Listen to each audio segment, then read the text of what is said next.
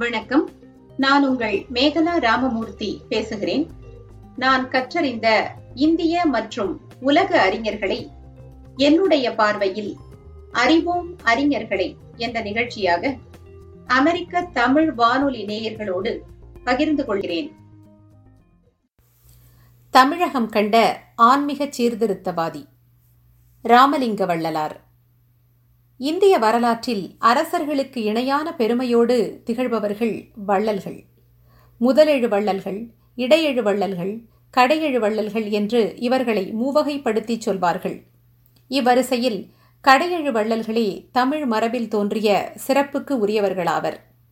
அவ்வழிவந்த பத்தொன்பதாம் நூற்றாண்டு வள்ளலே வள்ளலார் என்று தமிழக மக்களால் அன்போடும் பக்தியோடும் அழைக்கப்படும் ராமலிங்க அடிகள். தமிழ்நாடு செய்த தவத்தின் பயனாய் தென்னார்காடு மாவட்டம் சிதம்பரத்தை அடுத்துள்ள மருதூரில் ஆயிரத்து எண்ணூற்று இருபத்து மூன்றாம் ஆண்டு அக்டோபர் ஐந்தாம் நாள் ராமையா பிள்ளைக்கும் சின்னம்மையாருக்கும் மகவாக தோன்றினார் ராமலிங்கர்.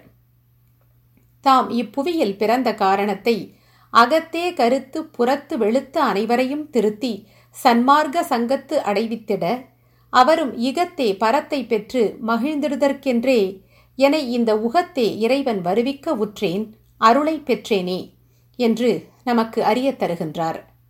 இளமையிலேயே திருத்தணிகை முருகனின் அருட்காட்சியை கண்ணாடியில் கண்டவராக அறியப்படும் அடிகளார் முறையாக கல்வி பயிலாமலேயே அனைத்தையும் இறையருளால் முற்றாக கற்றவர் என்பதற்கு அவருடைய பாடல்களிலேயே அகச்சான்றுகள் கிடைக்கின்றன. சாதி குலம் சமயமெல்லாம் தவிர்த்தென்னை மேல் ஏற்றி தனித்த திரு அமுதளித்த தனித்தலைமை பொருளே ஆதி நடு கடை காட்டாது அண்ட பகிரண்டம் ஆறுயிர்கள் அகம் புறம் மற்றனைத்தும் நிறை ஒளியே ஓதி உணர்ந்தவர் எல்லாம் எனை கேட்க எனைத்தான் ஓதாமல் உணர்ந்து உணர்வாம் உருவுறச் செய் உறவே சோதிமயமாய் விளங்கி தனி பொதுவில் நடிக்கும் தூய நடத்தரசே என் சொல்லும் அணிந்தருளே என்கிறார். இவ்வாறு முறையாக கல்வி பயிலாமலேயே ஞானம் கைவரப் பெற்றவர்களை சாமுசித்தர்கள் என்று அழைப்பார்கள்.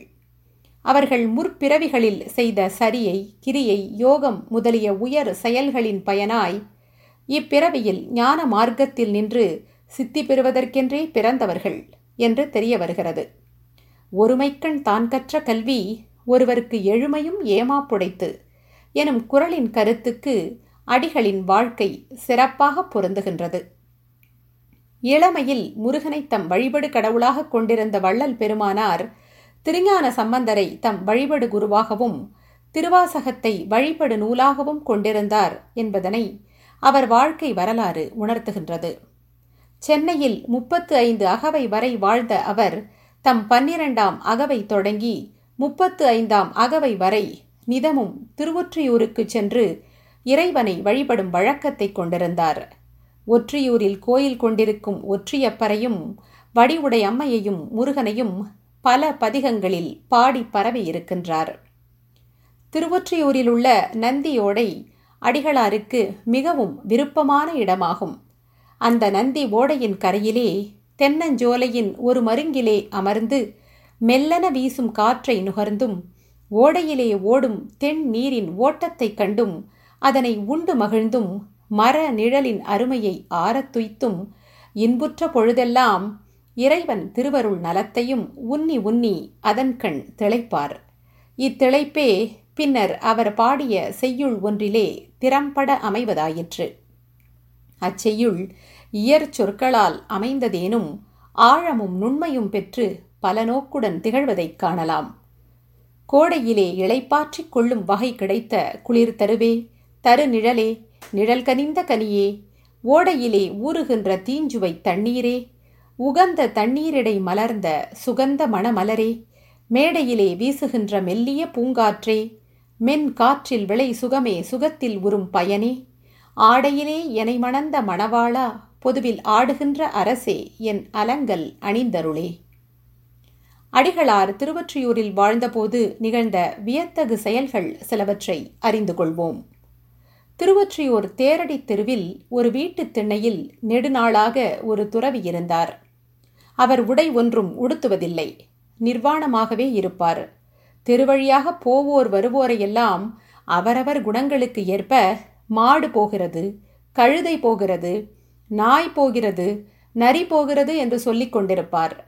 அடிகள் திருவொற்றியூருக்கு செல்லும் போதெல்லாம் நேராக தேரடி திருவழியாக செல்வதில்லை. தெற்கு மாட வீதியில் உள்ள நெல்லிக்காய் பண்டாரச்சந்தின் வழியாக சென்று கோயிலை அடைவதே வழக்கம். நெல்லிக்காய் ஊறுகாய் மிக பக்குவமாக செய்து அன்பர்களுக்கு இடும் சைவ பண்டாரம் ஒருவர் அச்சந்தில் வாழ்ந்ததால் அது அப்பெயர் பெற்றது. அடிகளும் உடன் செல்வோரும் சிற்சில காலங்களில் திருவொற்றியூரில் அந்த சைவ பண்டாரத்தார் வீட்டில் உண்பதுண்டு. வழக்கத்திற்கு மாறாக ஒரு நாள் அடிகள் தேரடி தெரு வழியாகச் சென்றனர். அன்று புதிதாக அடிகளைக் கண்ட நிர்வாணத் துறவியார் இதோ ஓர் உத்தம மனிதன் போகிறான் என கூவியவாறே தமது கைகளால் மெய்யை பொத்திக் கொண்டார்.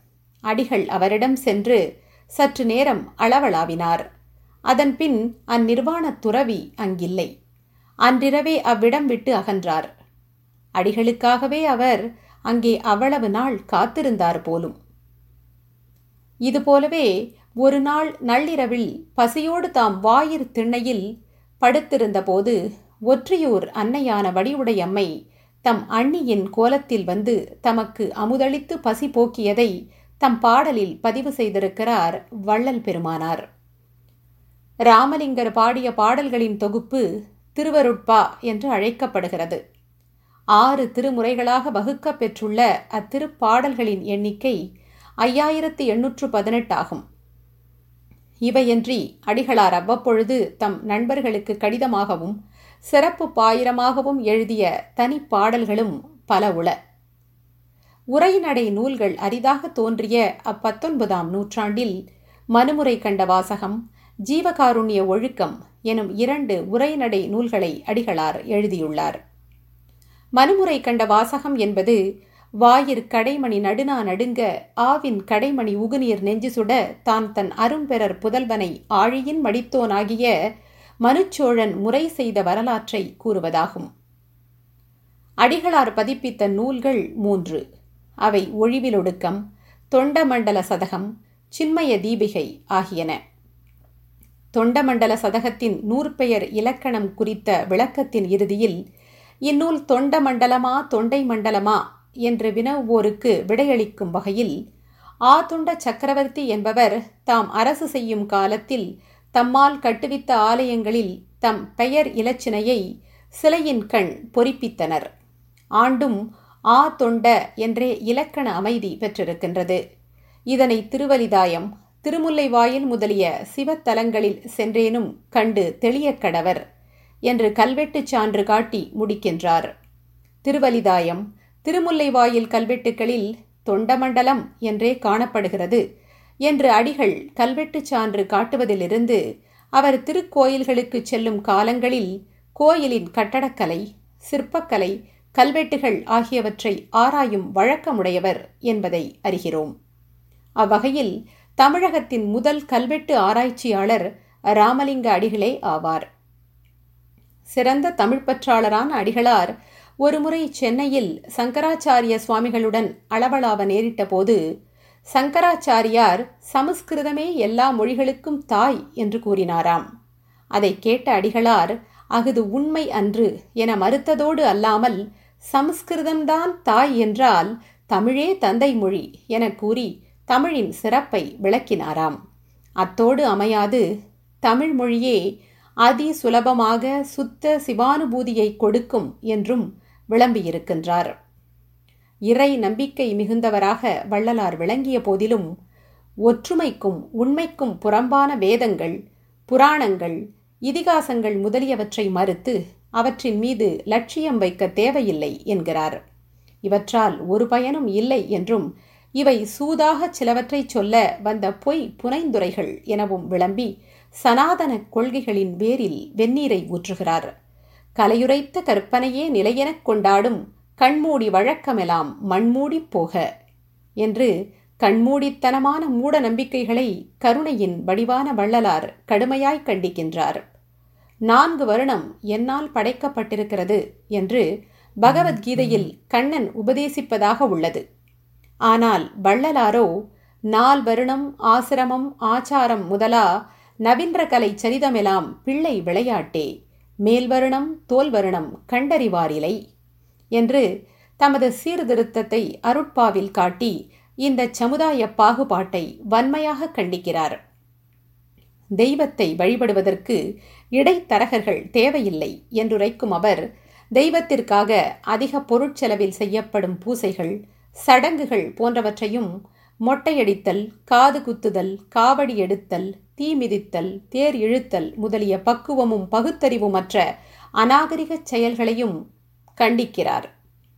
செத்தவர்களுக்கு செய்யும் பித்திருக்காரியங்களான கருமாதி திதி முதலிய சடங்குகளை கூட வீணாக பயனின்றி செய்யாமல் அந்த நாளில் இறந்தவர்களை நினைத்து ஏழைகளுக்கும் பசித்தவர்களுக்கும் அன்னதானம் செய்ய வலியுறுத்துகிறார். பெண்களிடம் தாலி வாங்கும் சடங்கை ஒழிக்க வேண்டும் பிணத்தை எரிக்காமல் புதைக்க வேண்டும் என்பனவும் வள்ளலாரின் கொள்கைகளாகும். சமரசத்தையும் ஜீவகாருண்யத்தையும் வள்ளலாரைப் போல் ஆழமாகவும் அழுத்தமாகவும் வலியுறுத்தியவர்கள் வேறு யாரும் இல்லை. அப்பா நான் வேண்டுதல் கேட்டு அருள் புரிதல் வேண்டும் ஆறுயிர்கட்கெல்லாம் நான் அன்பு செயல் வேண்டும் எனும் தம்முடைய உயர்ந்த எண்ணத்தை தமிழ் விண்ணப்பமாக இறைவனிடம் வைத்தவர் அவர் கொல்லான் புலாலை மறுத்தானை கைகூப்பி எல்லா உயிரும் தொழும் எனும் குரலுக்கு இலக்கணமானவர்.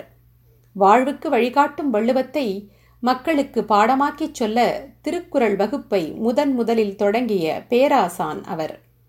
எளிமையும் தன்னடக்கமும் வலிமையுடையவை என அண்ணல் காந்தியடிகளுக்கும் முன்னதாக செயலில் காட்டியவர். கூறு போட்டு மனிதர்களை கொள்ளை கொண்ட ஜாதி மத போக்குகளுக்கு மத்தியில் சோறு போட்டு அவர்களுக்கு சாகா கலையை சொல்லிக் கொடுத்தவர். மதங்கடந்த மனிதநேயம் அதனையும் கடந்த ஆன்மநேயம் என்பதுதான் ராமலிங்க வள்ளலின் முடிமணியான கோட்பாடாய் திகழ்ந்தது. துன்புறும் உயிர்களுக்காக மட்டுமன்றி வாடிய பயிர்களுக்காகவும் வாடி நின்ற அந்த பேரருளாளரை போற்றுவோம். அவர் வகுத்தளித்த கொலை புலை தவிர்த்த நன்னெறி பாதையில் பயணிப்போம்.